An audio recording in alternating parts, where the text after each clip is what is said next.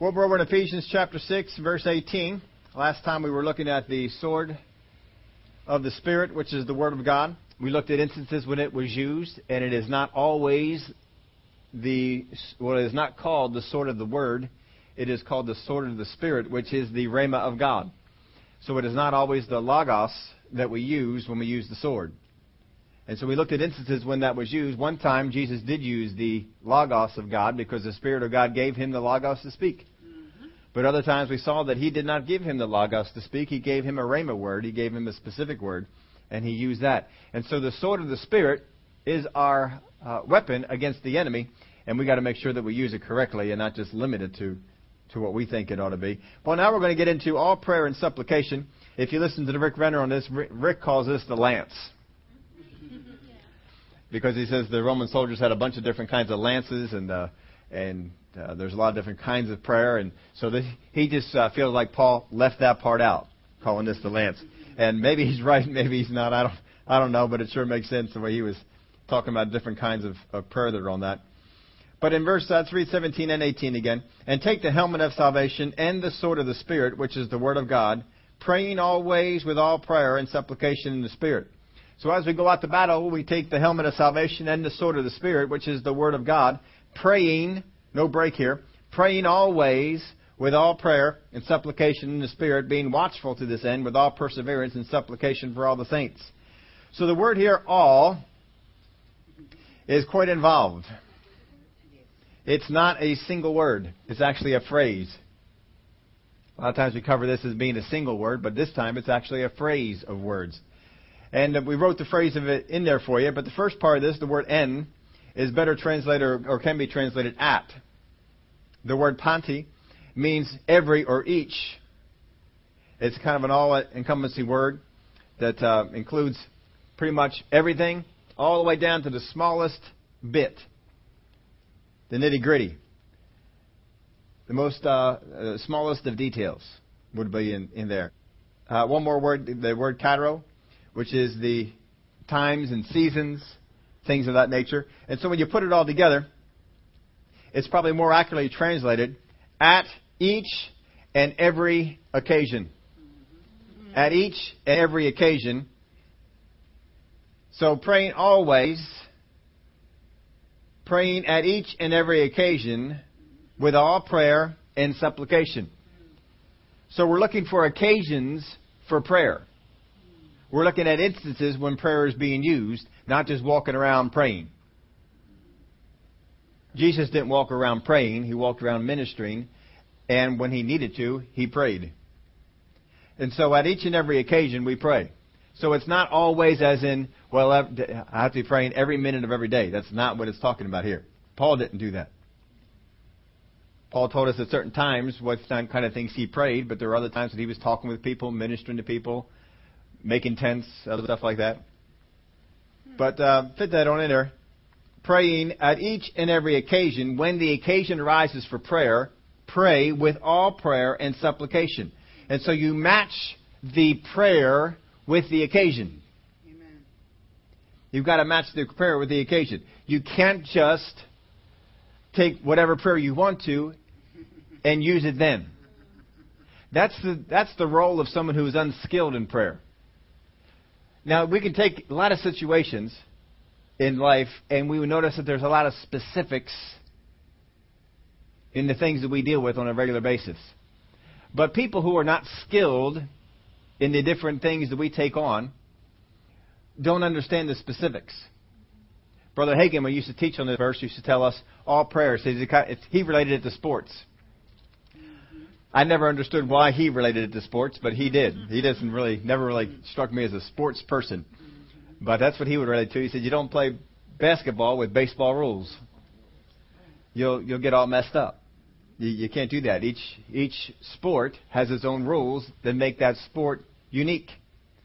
But uh, another way we could tone this in now, you know, some of the things that I do uh, in, in the area of woodworking, I have a lot of specific tools for specific jobs. Most people would look at those and say, What is that for? And you wouldn't really understand what it's for, but I understand what it's for.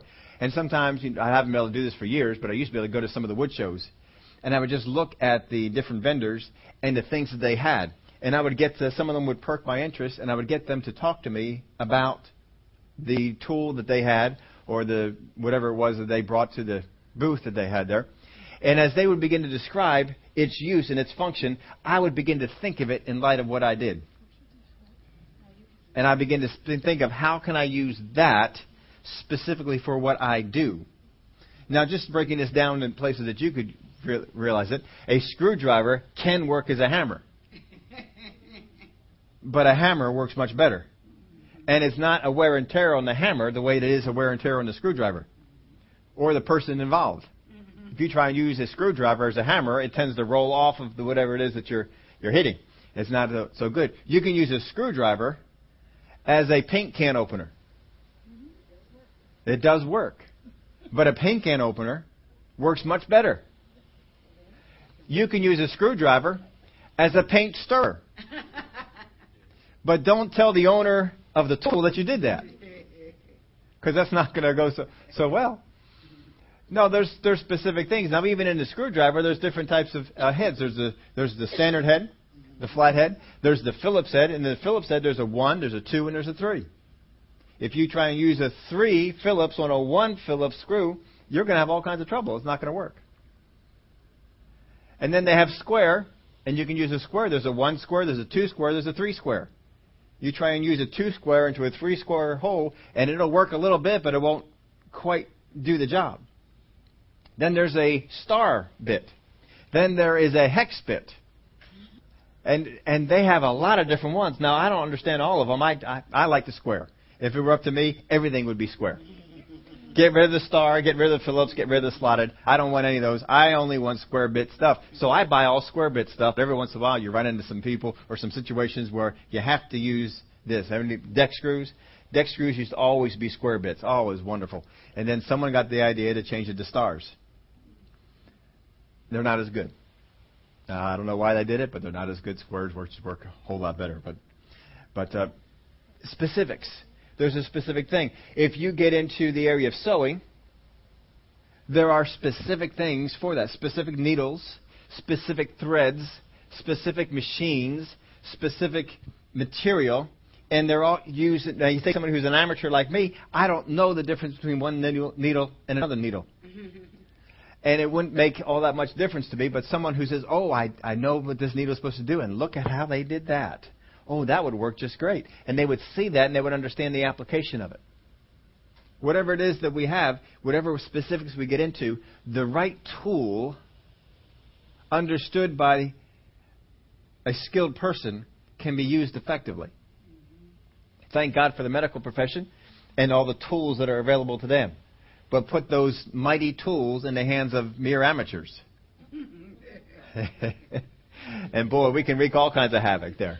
We can just mess up all kinds of people. Giving them the wrong drugs, wrong drug interactions, you know, zapping people who shouldn't be, and it just it wouldn't be pretty. so it's the same thing here with prayer. Praying always, whatever the situation is, praying always, let the prayer be adapted to the situation at hand. In order for that to be accomplished, we've got to know the different types of prayers that are there and be able to apply them in that spot. There's nothing worse than using the wrong kind of prayer in the wrong kind of situation, and Christians do it all the time. And you sit there and you listen to them and say, Why are you praying that way? This does not call for that kind of prayer here. This calls for a different kind, and it'll be totally ineffective. But, you know, maybe somehow something good might happen and they blame it on it. You know, you can use a screwdriver to nail, hammer a nail and get that thing to go in and tell everybody from that point on, screwdrivers are good hammers. Mm-hmm. You would be wrong, but you would do it based on your experience. But that's not what we should do. Amen. So, praying always with all prayer and supplication in the Spirit, being watchful to this end with all perseverance and supplication for all the saints. We're not going to get all the way through that verse. We're just going to cover really the first part of it. Some of the other verses that talk about different kinds of prayer, 1 Timothy 2 and verse 1. Therefore, I exhort first of all that supplications, prayers, intercessions, and giving of thanks be made for all men. Philippians 4 and verse 6, Be anxious for nothing, but in everything by prayer and supplication, with thanksgiving, let your requests be made known to God. So here in these verses of Scripture, we have four different types of prayers that are listed prayer, supplication, intercessions, and giving of thanks. Now, this is what the Scripture teaches us. This is what the Scripture gives us. And you give this out to most Christians, and they have absolutely no idea what to do. Prayer, supplication, intercession. I don't know if I'm supposed to supplicate, intercede, pray, give thanks, because we just don't know. And so once again, just like we've done with all the other pieces of armor, we need to go back into Scripture and actually compare it. And so I broke this down into different kinds of prayer, because that's actually what the Scripture is saying, different kinds of prayer, different manner of prayer. And I, I, I had one put to put in here, and I left one out, so I had to give you an extra one. But here we know this one really well, the prayer of faith. Now see, if I say the prayer of faith, you can put a picture on that. You can put a mental picture on the prayer of faith, but now we've got to think of where is the prayer of faith to be used? Because the prayer of faith is a good tool, but it's not used everywhere. You know, in my shop, I have some tools that are favorites. I like those tools better than some other tools, but it doesn't mean that that tool is always the best one to use. There are some applications where that tool is not the best not the best tool to use. There's something else that's better. So even though I may like using a particular tool, I have to go over and use something else. One of the things that I used to have the most fun with in the shop was uh, air tools. Love air tools. I like the air, the brad nailers, and the staplers, the air ones, because all you do, you know, you, you line it up and you go and ka-chook, and it just goes right in. I just love that sound. Ka-chook. It just shoots it right in there. Oh man, I could do that all. I could just nail stuff because it's just it's hysterically fun. You know, just pump that thing up. No effort at all. Just aim and ka-chunk. it goes right in, takes care of the thing. But I haven't been able to use it. They've been sitting up on my shelf for a long time, gathering dust, dust. And so my neighbor came on over. He needed to have something done. And so he said, can we do this? Oh, yeah, yeah, yeah, we can do that. And we found, I found opportunity because, you know, you look for opportunity to use the things that you want to do. I found an opportunity to use the brad nailer. I said, oh, we could just brad nail this together. Oh, yeah, that would work out great. ka-chunk, ka-chunk. We just zipped right along there, and we took all those things and we just brad nailed them with some glue and some dados and other stuff like that. And so we had all kinds of fun just putting them on in there. But you know, I can't use that every place. It doesn't work everywhere in the in the stuff I do. And with the bunk beds, it doesn't work at all. I can't use it at all for the bunk beds. No, no, no brad nailer at all. It just sits up there and does nothing. But you know, we have certain kind of prayers and we like them. A lot of people like the prayer of faith, and it's just like the brad nailer. You want to go around and brad nail everything. We cannot use the prayer of faith on every situation. There are many situations that this is the wrong tool. So we need to discern the occasion. We need to discern the, the, the opportunity that is there. And is this a time for the prayer of faith or is it not? In James chapter 5 and verse 15, and the prayer of faith will save the sick, and the Lord will raise him up. And if he has committed sins, he will be forgiven. In James chapter 1 verse 5, if any of you lacks wisdom, let him ask of God, who gives to all liberally and without reproach, and it will be given to him. But let him ask in faith with no doubting, for he who doubts is like a wave of the sea, driven and tossed by the wind. So the prayer of faith is a prayer that we are to make, and we've talked about this quite a bit on Sunday morning, but a prayer that we are to make in which we know the will of God, and we pray or speak the will of God. The prayer of faith for me would encompass prayers that we make in faith to God and prayers that we, or not necessarily prayers, but things that we speak to situations. If I speak to sickness and disease, it has to go. That would, I would put this under the prayer of faith. That when I walk into a situation and I determine what's going on, can I use the prayer of faith in this? Maybe this is one of my favorite tools, but is it going to work here?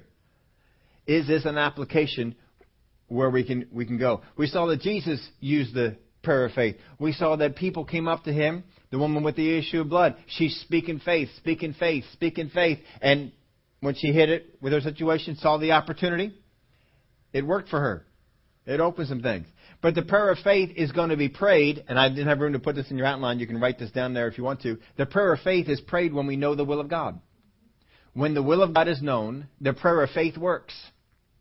But I've got to know the will of God. If I do not know the will of God, I cannot use the prayer of faith. It would be another type of prayer, but it would not be the type the prayer of faith. Now there are situations in which I may not know the will of God. I'm not always going to be in a situation where I know the will of God, but if I am in a situation and I know the will of God for this situation, then I can pray it. If I if it's a situation for myself, certainly I should be able to know the will of God for me. If it's a situation for someone else, I may not be able to know the will of God. I may, but I may not be able to know the will of God for someone else. There are times that God will not disclose certain things to me about someone else. God is not a gossiper. He does not need to spread anything about anybody else. And so there are some things that he may be dealing with that other individual on, and I don't know what's going on. But the but God does. Now let's go back over to Ephesians.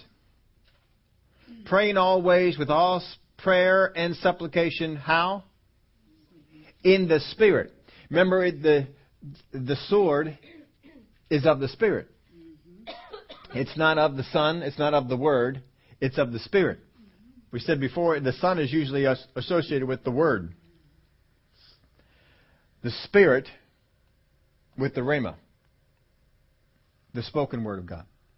The Son with the written Word of God. The Spirit with the spoken Word of God. Praying always with all prayer and supplication in the Spirit. One of the ingredients we have to have is to be in the Spirit. When I am in the Spirit, the Spirit of God will disclose to me yes, no. If I'm going to step on out and begin to pray in a situation and begin to pray this prayer of faith, uh, uh, it's in the Spirit. It's by the Spirit. The Spirit of God may come up and say, no. May just say, hold up. I may, I may just get that feeling down the inside, that, that uh, sense from the Spirit. No, don't, not yet. No. You don't have all the facts yet. You don't know the will of God on this. And so then I pull up. I'm not sure what's up on this thing. I'm not sure what's going on here. And then sometimes if that happens, Brother Hagin would tell us stories where people would come up to the front for prayer. I know he would be going in and, and lead in with the prayer of faith on that, but down in his spirit, something would come up, and so he would engage, engage them in conversation and talk to them. And before long, they would let something come out that would let him know there was a problem.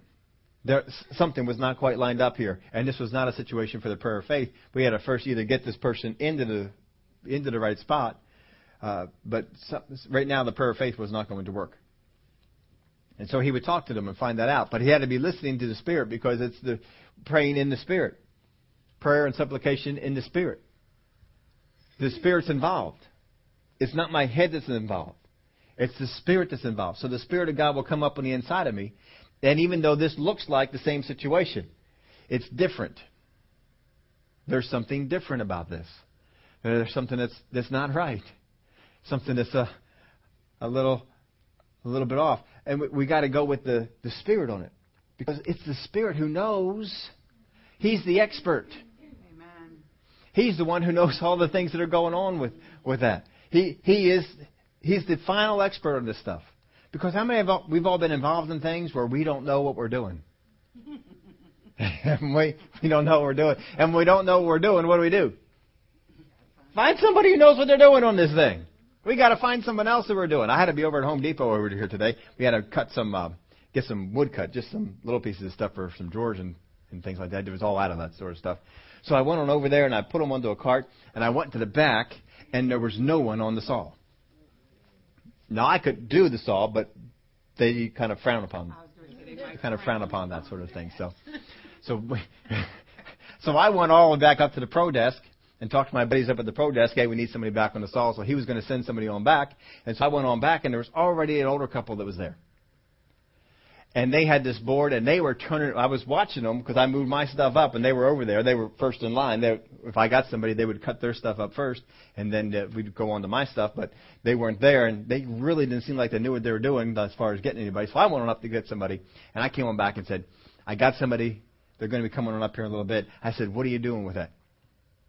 Because, you know, I figured if I worked out all this stuff, then when somebody came to cut, they would just cut it. and they wouldn't have to figure all this stuff out because I was, I, I wouldn't have to wait that long. I wouldn't have to wait that long. So this, this is good. And so, that, I mean, they were turning it all kinds of ways and stuff. I said, what is it did you want to do with this?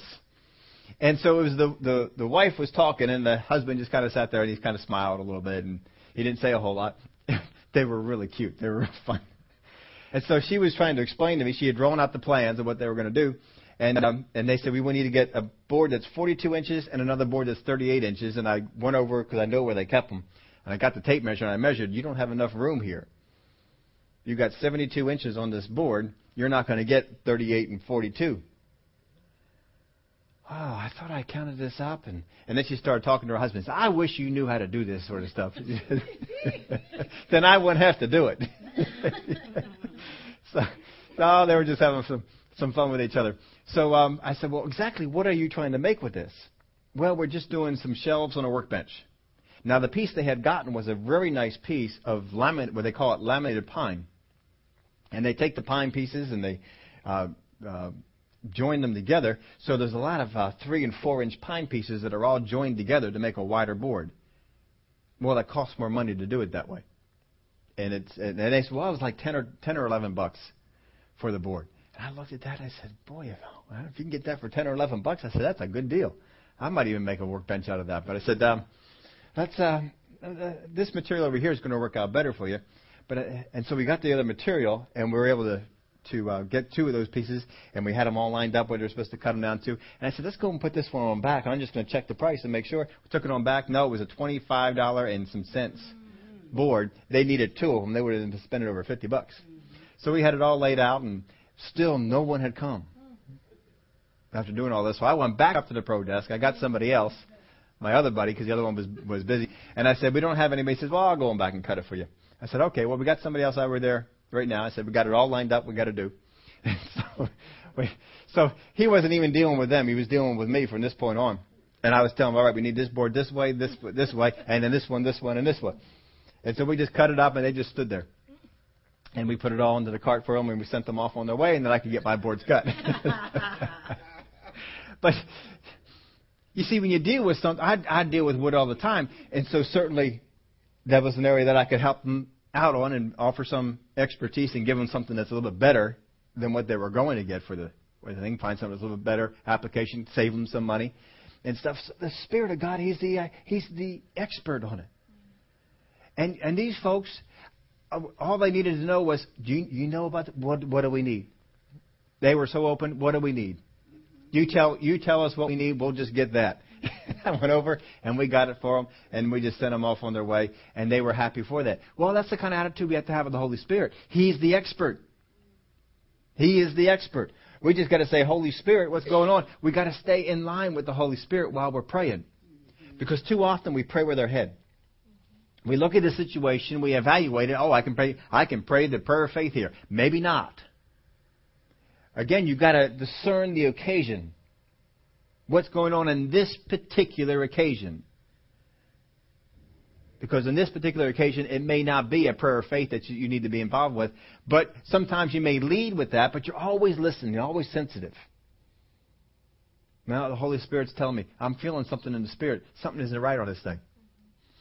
And, they, and you begin to talk. You know, sometimes the Spirit, if you're sensitive enough or you've, you've worked in this, He may just tell you, no, fix this thing over here do, do it that way. When the people lowered the the lame man down, our head would say, "Rise and walk." But Jesus, listening to the Spirit, said, "Your sins are forgiven." Hmm. Not quite sure why we would do that. It doesn't seem to make sense here. But Jesus knew that's what needed to be done because the Spirit, He's listening to the Spirit. He's praying that the, the prayer that the, the Spirit has. So there is the prayer of, of faith. This is the prayer when we know what the will of God is for that situation. I already know it. I already know it. And I and you pray the prayer of faith not only knowing what the will of God is, but knowing that the door is open. You got to know that the door is open. Jesus knew the will of God for Israel was to be healed, but when he came to Capernaum, he could do there no mighty work because of their unbelief. So he went around their villages teaching and admonishing. And he sent his disciples out two by two that maybe they could minister to some more. So he knew what the will of God was for the situation, but he could not pray the will of God there because of their unbelief. There was something that they were missing out on. And so you got to you got to listen. You got to be sensitive. You got to know what's going on. The prayer of faith is a fantastic tool. But use it in the wrong place and it won't help you. Well, the next one is the prayer of petition. The prayer of petition. This is when you pray something and, and you are petitioning God on this thing. All right, I, I know what the will of God is on this, but not quite sure we can apply that in here.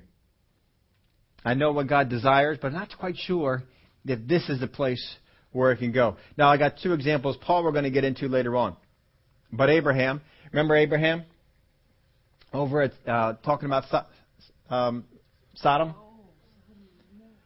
When Jesus came down with the, with the angels, and he says to the angels, Shall I withhold from Abraham what I'm going to do, seeing as he will become great?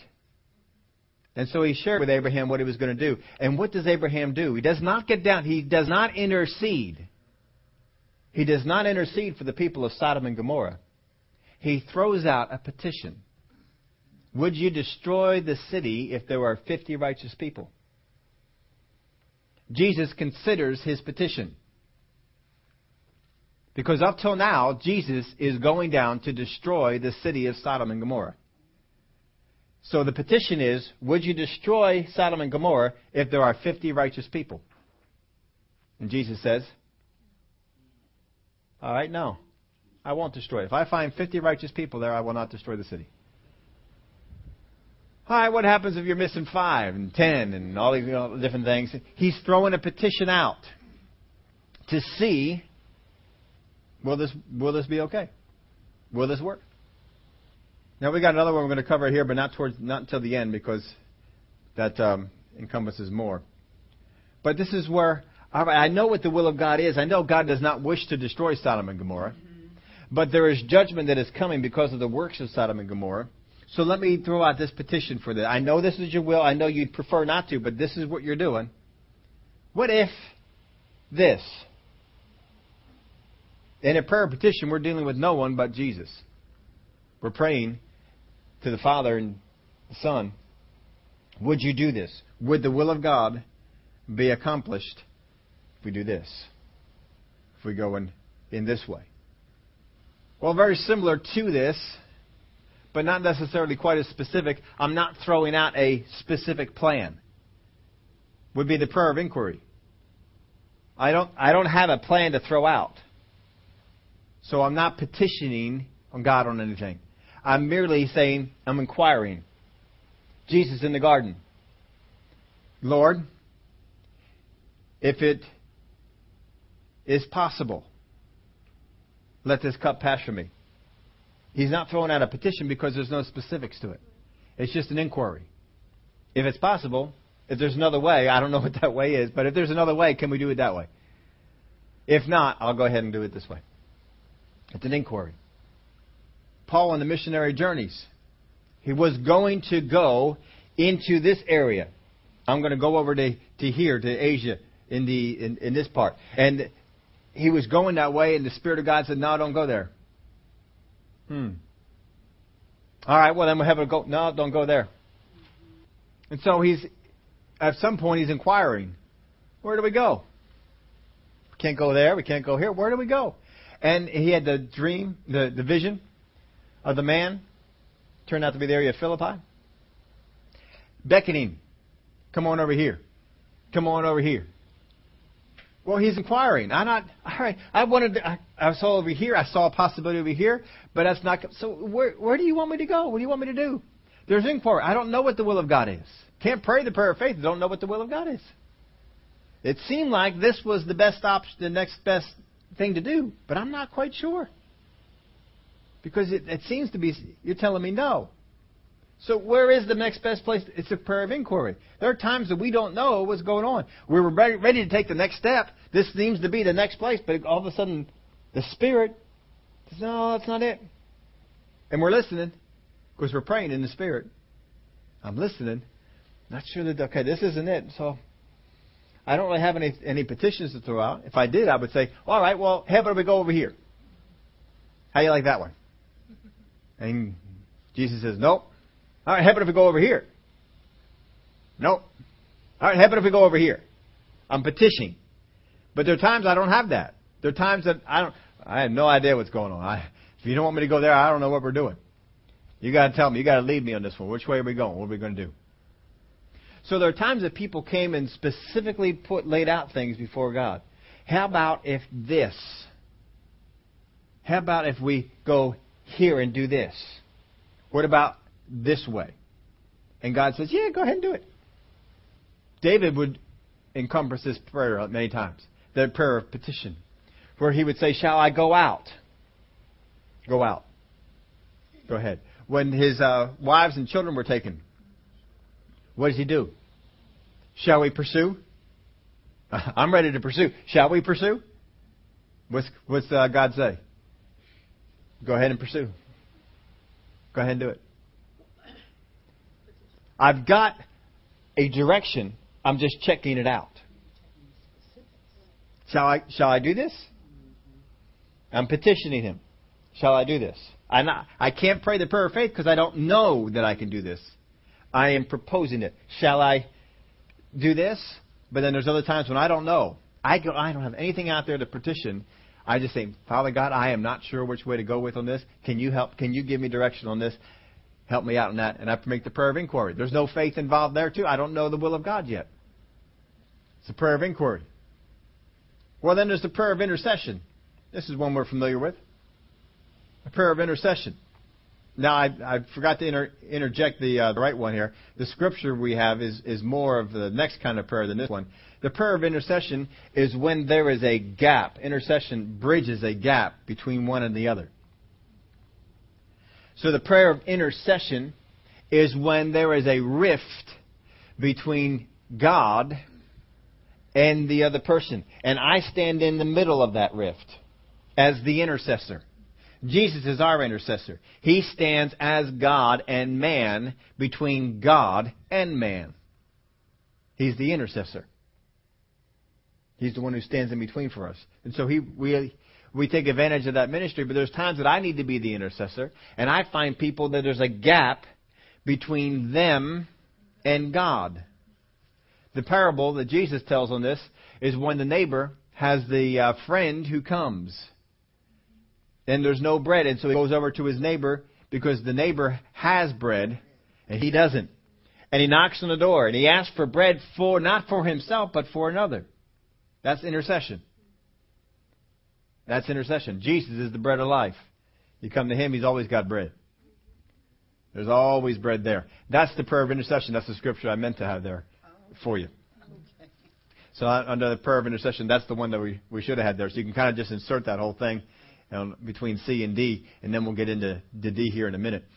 But uh, just insert that whole thing. The prayer of intercession would be when I am praying for one who is lost, when I am praying for one who is backslidden, when I'm praying for one and there is a gulf between them and God. Intercession bridges that that mode.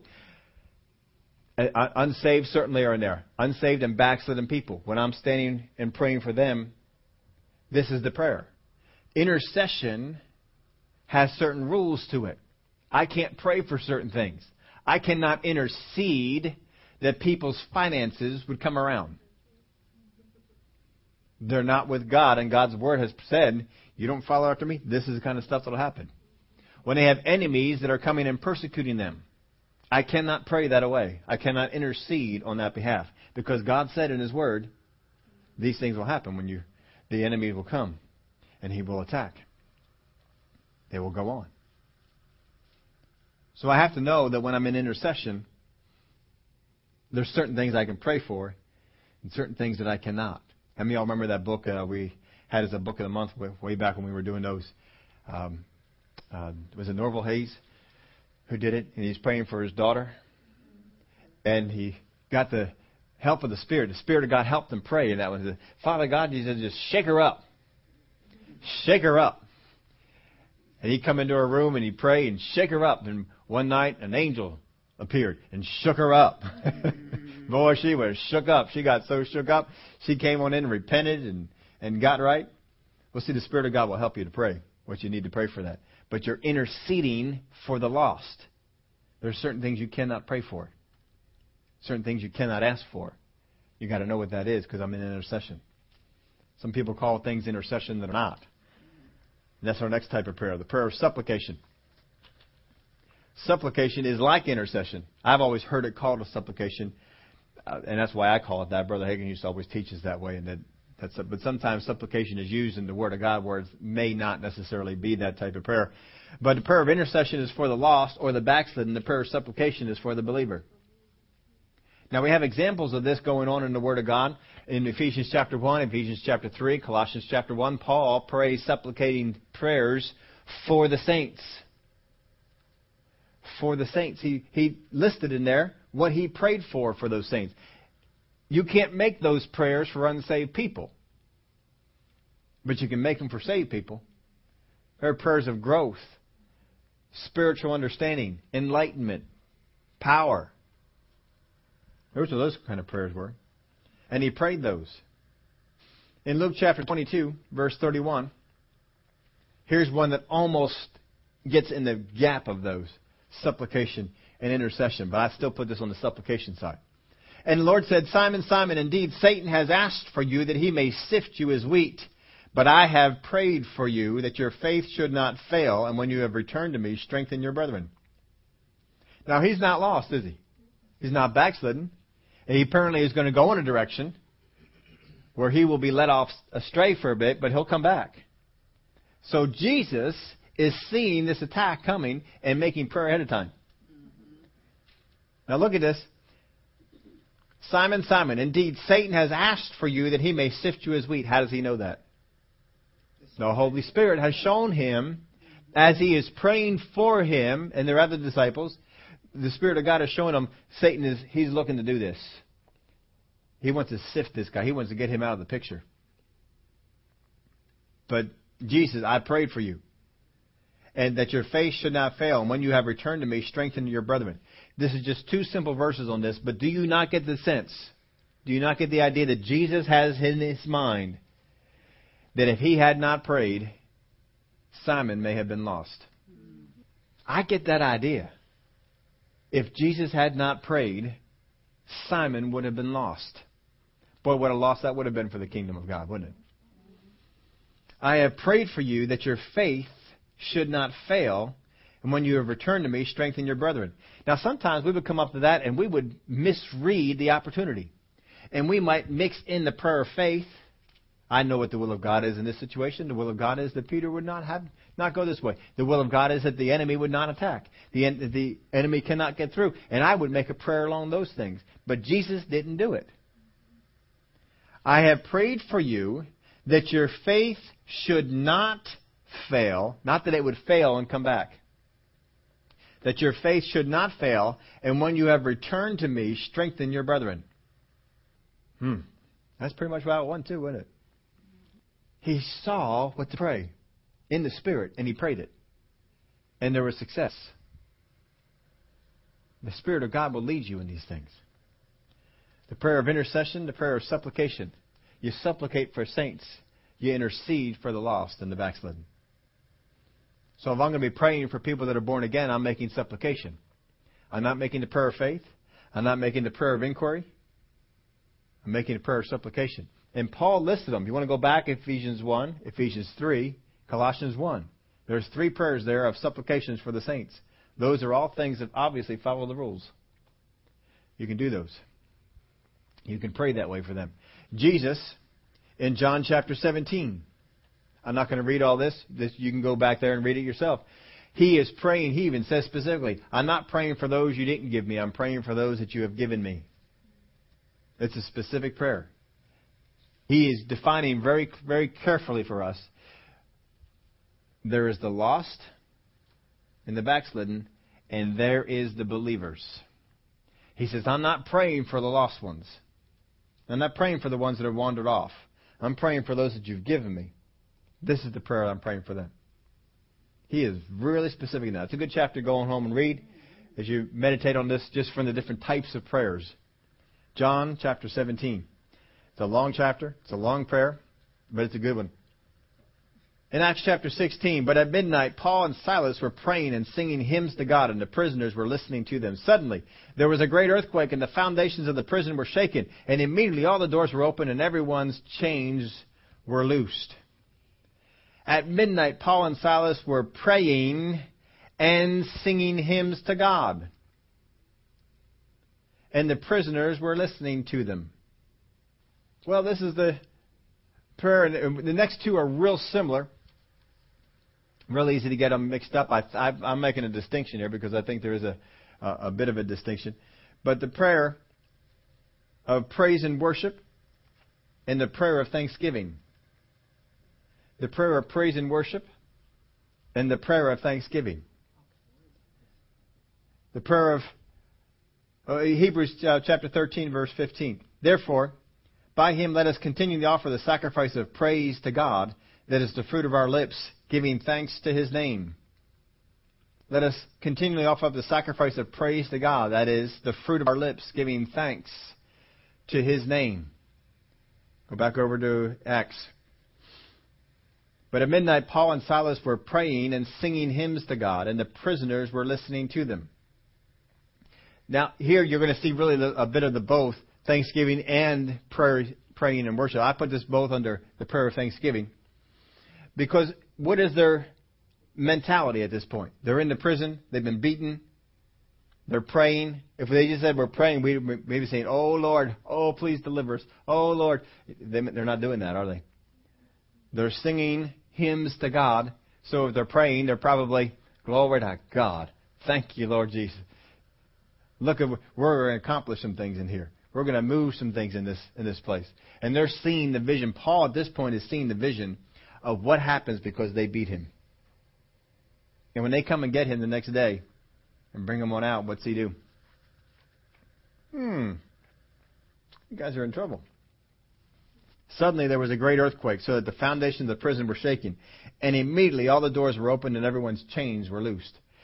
When they made, when they walk in this way, power came. Power came. There's a great earthquake, so that the foundations of the prison didn't say anything else. But the foundation of the prison were shaken. Maybe everything else was too, but we know that the prison was. And immediately all the doors were opened and everyone's chains were loose. Generally, earthquakes don't open chains. They may open doors, but they don't usually open chains. So this was something supernatural. And it came about because instead of griping and moaning and complaining in the prison, in the middle of that prison, because the prisoner, the, the guy in charge of the prison, was said, "You, your life for theirs, if they're not here." And so he put them in the very inner part, the darkest, deepest part of the prison. He's going to make sure they don't get out. And so they're in the darkest, deepest, muckiest, terrible part of the, of the prison.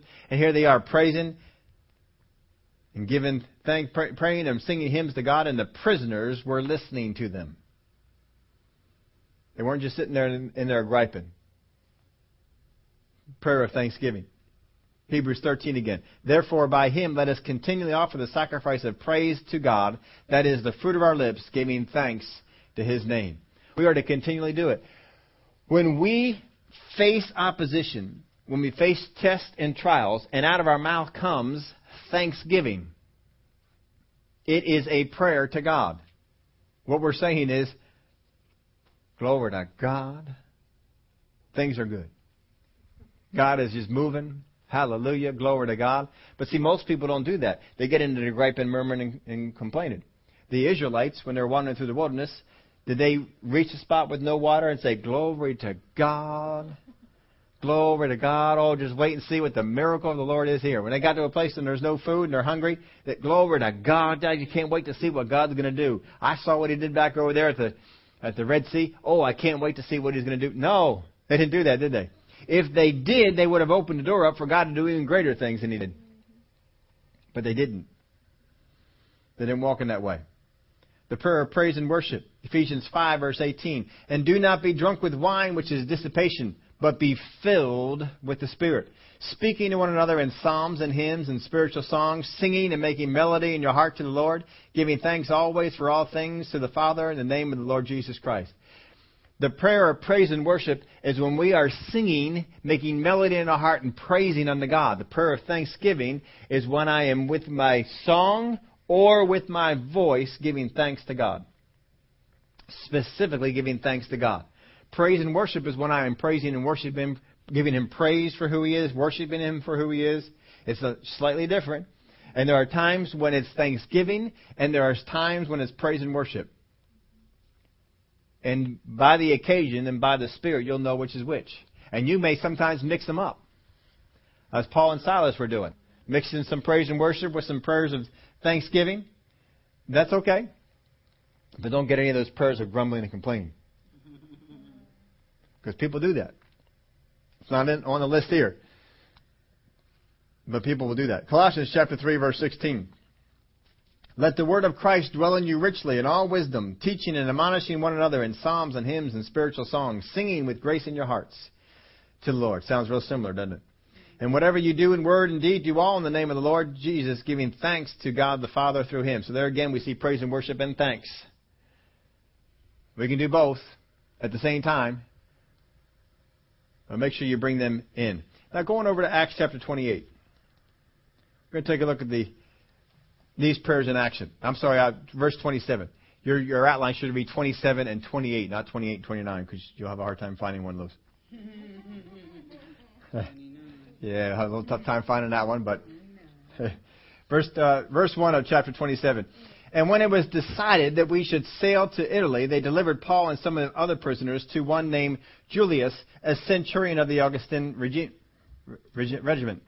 So entering a ship of Adramyttium, we put to sea, meaning to sail along the coast of Asia.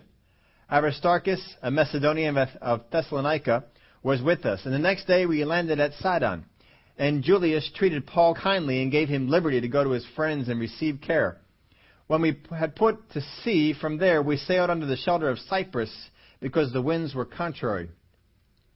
When we had sailed over the sea, which is off Cilicia and Pamphylia, we came to Myra, a city of Lycia. There the centurion found an Alexandrian ship sailing to Italy, and he put us on board. And when he had sailed slowly many days and arrived with difficulty off Cnidus, and the wind not permitting us to proceed, we sailed under the shelter of Crete off Salmone.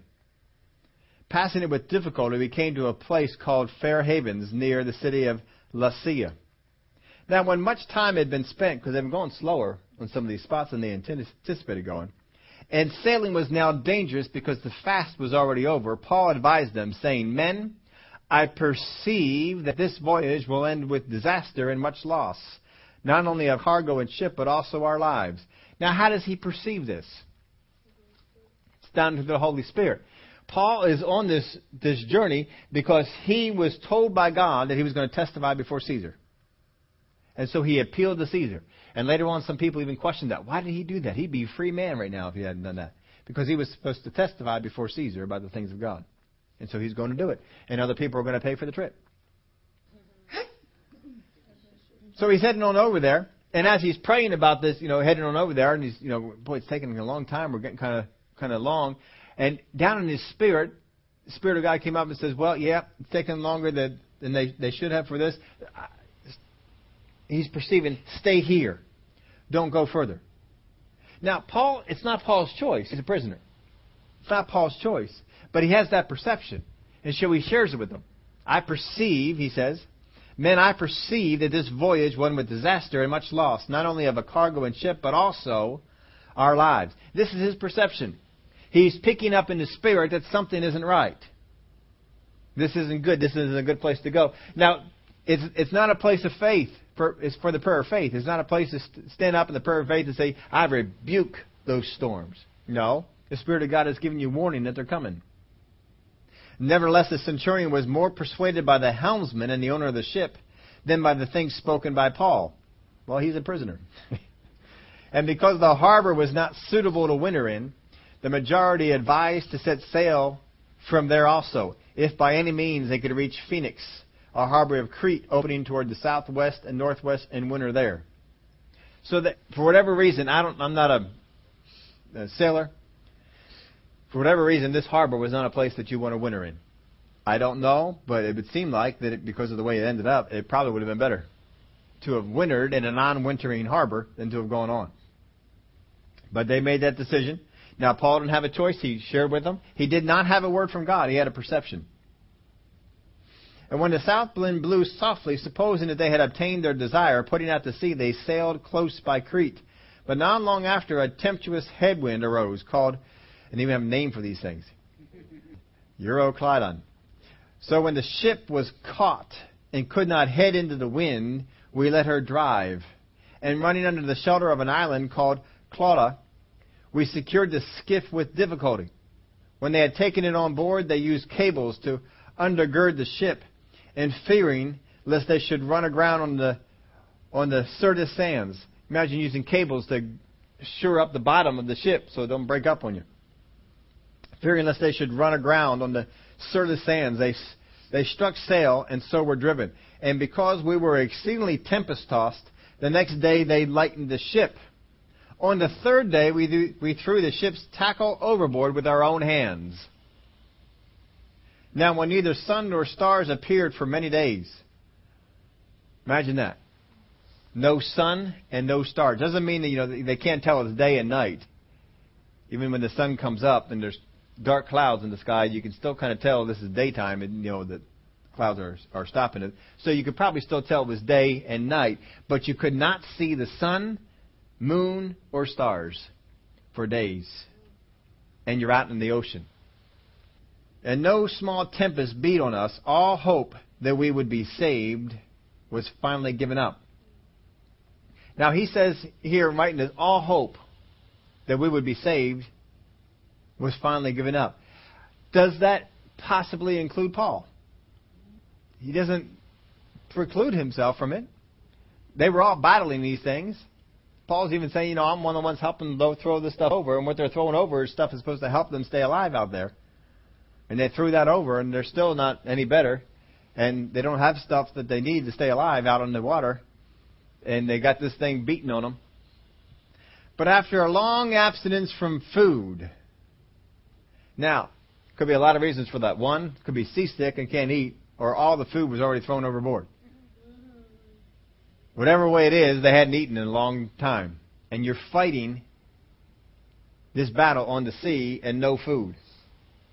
Now, after long abstinence from food, then Paul stood in the midst of them and said, Men, you should have listened to me and not have sailed from Crete and incurred this disaster and loss. And now I urge you to take heart, for there will be no loss of life among you, but only of the ship. For there stood by me this night an angel of God to whom I belong and whom I serve, saying, Do not be afraid, Paul.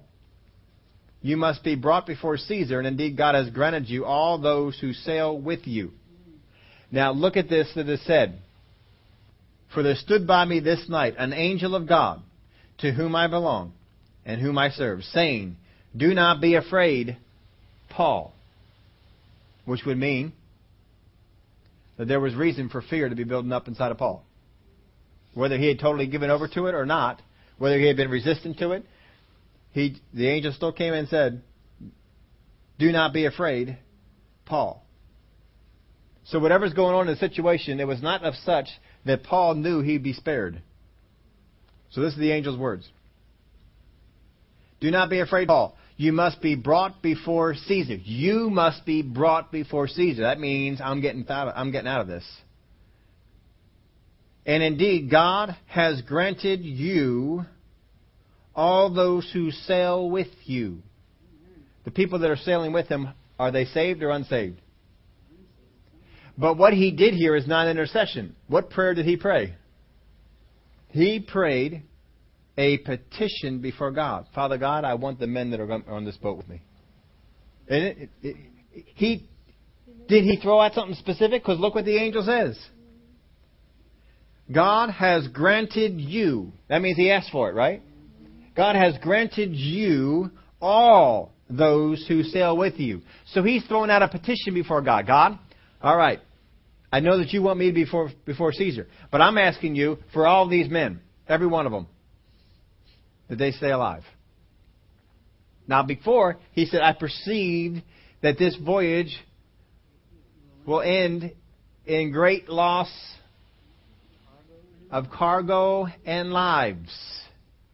That's his perception. But now he's got, and that, that could have been the way that it went, but he put a petition out. He says, I'm asking for every one of them. He is asking something, I don't know that this is the will of God, but I'm asking for it. I'm making petition for every one of these here. And the angel came and says, right, God gave it to you. God granted it for you. Therefore, take heart, men, for I believe God that it will be just as it was told me. However, we must run aground on a certain island. Now, so far, everything this guy said has been right. They've got no hope. They've all thought they were dead. And now he's saying that an angel showed up and told him this. We all think we're dead anyway. Why not give it a shot? We must run aground on a certain island. Now, when the fourteenth night had come, as we were driven up and down on the Adriatic Sea about midnight, the sailors sensed that they were drawing near some land. They got that sense about them. And they took soundings and found it to be 20 fathoms. And when they had gone a little farther, they took soundings again and found it to be 15 fathoms. Then, fearing lest we should run aground on the rocks, they dropped four anchors from the stern and prayed for day to come. It's at nighttime. You can still tell it's day. You can't see the sun, but you can still tell it's day. At nighttime, there's no light at all. There's no stars getting through. It was pitch black. They could not tell that they were coming towards land. They couldn't see it. That's why they did the soundings. But when they, they said, let's just hold it up here until we can see something, get some light penetrating through the clouds. Be gray, but we can at least see something, and then we can go on further. And as the soldiers were seeking to escape from the ship, when they had let down the skiff into the sea under pretense of putting out anchors from the prow, under pretense, they we'll just get in this thing and we'll go on over there ourselves. Paul said to the centurion and the soldiers, Unless these men stay in the ship, you cannot be saved. Now, Paul's life is already granted. You must appear before me before Caesar. But he asked for these folks. No one else in the board in the ship did that. He asked for it. So he says, if they go, you're all dead. I wouldn't let them go if I was you. Then the soldiers cut away the ropes of the skiff and let it fall. they got no way off now. They're listening. And as day was about to dawn, Paul implored them all to take food, saying, so there must have been some food on there. Today is the fourteenth day you have waited continued without food and eaten nothing. Therefore, I urge you to take some, take nourishment, for this is this is for your survival, since not a hair will fall from the, your head, any of you. And when he had said these things, he took bread and gave thanks to God in the presence of them all. Would you be in a place where you can give thanks to God? 14 days battling this thing? But that's what it was appropriate to do. Give thanks to God. And when he had broken it, he began to eat. And they were all encouraged and also took food themselves. And in all, we were 226 persons on the ship. So when they had eaten enough, they lightened the ship and threw out the wheat into the sea. When it was day, they did not recognize a land, but they observed a bay with a beach onto which they planned to run the ship if possible. And they let go the anchors and left them in the sea. So they cut them. They didn't try and bring them back up. They just cut them. Meanwhile, losing the rudder ropes, they hoisted the mainsail to the wind and made it made for shore. But striking a place where two seas met, they ran the ship aground, and the prow stuck fast and remained immovable. But the stern was being broken up by the violence of the waves. Well, you get a boat stuck on the land, and the waves are beating it, it, it won't hold together very long. The soldiers' plan was to kill the prisoners, lest any of them should swim away and escape. And what was Paul saying? Every man he asked for. That meant the prisoners. But the centurion wanted to save Paul, kept them from their purpose, and commanded that those who could swim should jump overboard first and get to land, and the rest some on boards and some on parts of the ship. And so it was that they all escaped safely to land. Now, see, he had the prayer of petition in there. I'm sure he had the prayer of inquiry going on at times too, because he didn't know what was going on. And the Spirit of God answered him, You will appear before Caesar. All right, we got that out of the way. What about this other thing I asked for? You will have all the men in the ship. They're yours. Now, when they had escaped, they then found out that the island was called Malta, and the natives shown, showed us unusual kindness, for they kindled a fire and made us all welcome because of the rain that was falling because of the cold. But when Paul had gathered a bundle of sticks and laid them on the fire, a viper came out because of the heat and fastened on his hand. So when the natives saw the creature hanging from his hand, they said to one another, No doubt this man is a murderer, whom though he has escaped the sea, yet justice does not allow to live. But he shook off the creature into the fire and suffered no harm. However, they were expecting that he would swell up and suddenly fall down dead, but after they had looked for a long time and so no harm come to him, they changed their mind and said he was a god. well, you know, the story goes on. It's always a, the rest of it's all a good story to, to read. But he didn't have to inquire about, well, God, I just got bit by a snake. Should I, uh, I might die. What did God say to him? You will appear before Caesar. That means the sea cannot get in the way, nor can a viper. So he just shook it off. He had faith in what God had said to him. You see, when God speaks to us in prayer, we need to have faith in the thing that He says. And not let a new situation that came up throw us. Paul didn't do that. He had faith to overcome the sea, and he prayed about that, and the angel came and ministered to him. Nothing was mentioned about the viper. He, we don't even see that Paul deals with the viper. Doesn't rebuke the viper, doesn't rebuke the poison that we hear. He just shakes it off and goes about stuff. If he had rebuked it openly, wouldn't the uh, natives have heard that? They don't say anything about it at all. He just, uh, well, you can't get in the way of me getting to Caesar either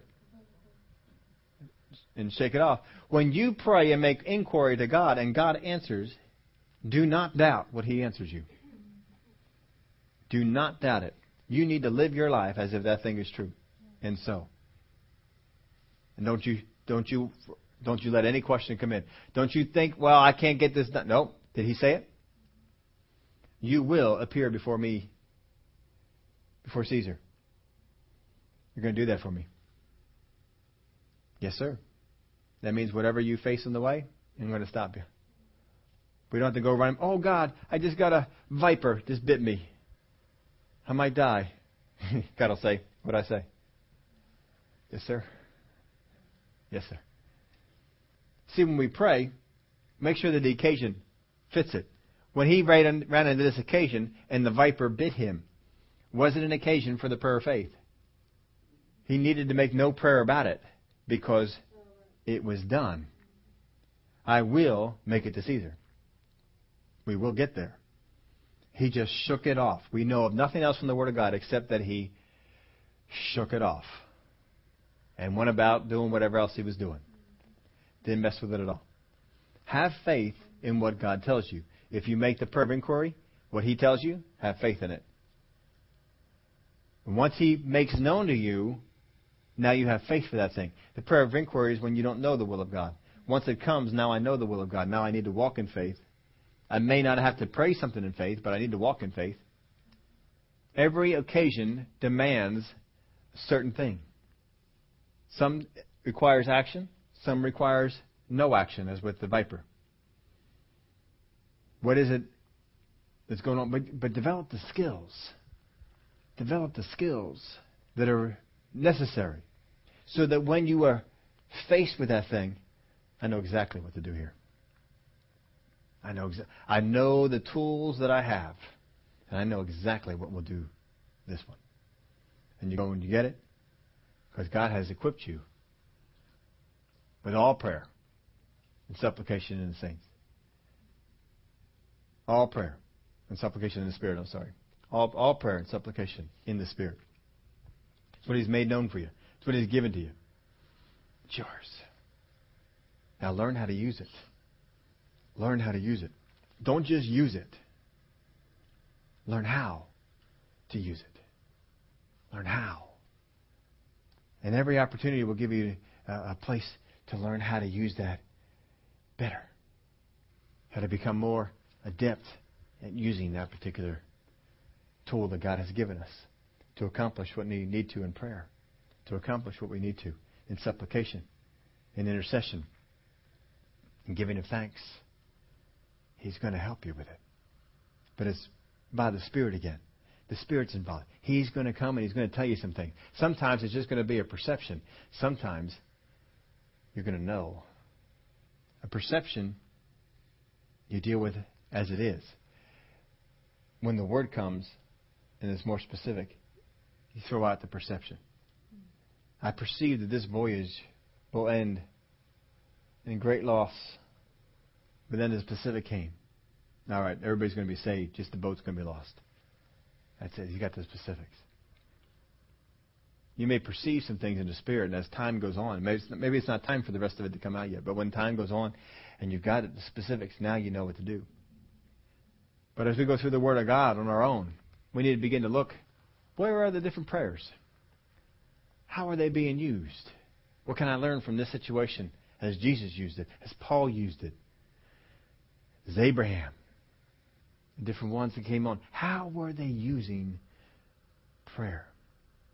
What kind of prayer was this? And you may even find, come and find some other kinds of tools and prayers that were given for us. Take note of them, understand them, walk in them. God has given us all prayer and supplication in the Spirit. Father God, we thank you for the help that you give us. For all prayer, there is many kinds. And uh, depending upon the situation, the occasion that we are in, may call for this type, may call for that type. But I thank you that we'll know and we'll use the right tool, the right thing, and it will help us. Wonderfully help us. Father, we thank you. That as we have been given the armor of God, we've also been given the all prayer. We're ready for whatever situation. And we are able to walk into a situation to determine what is needed. We don't have to wonder. I can know this calls for a hammer. This calls for a screwdriver. This calls for a drill. This calls for whatever. Well, no. We'll know that that's the best tool. That's the best prayer for this job. Father, we thank you for the help that you give us.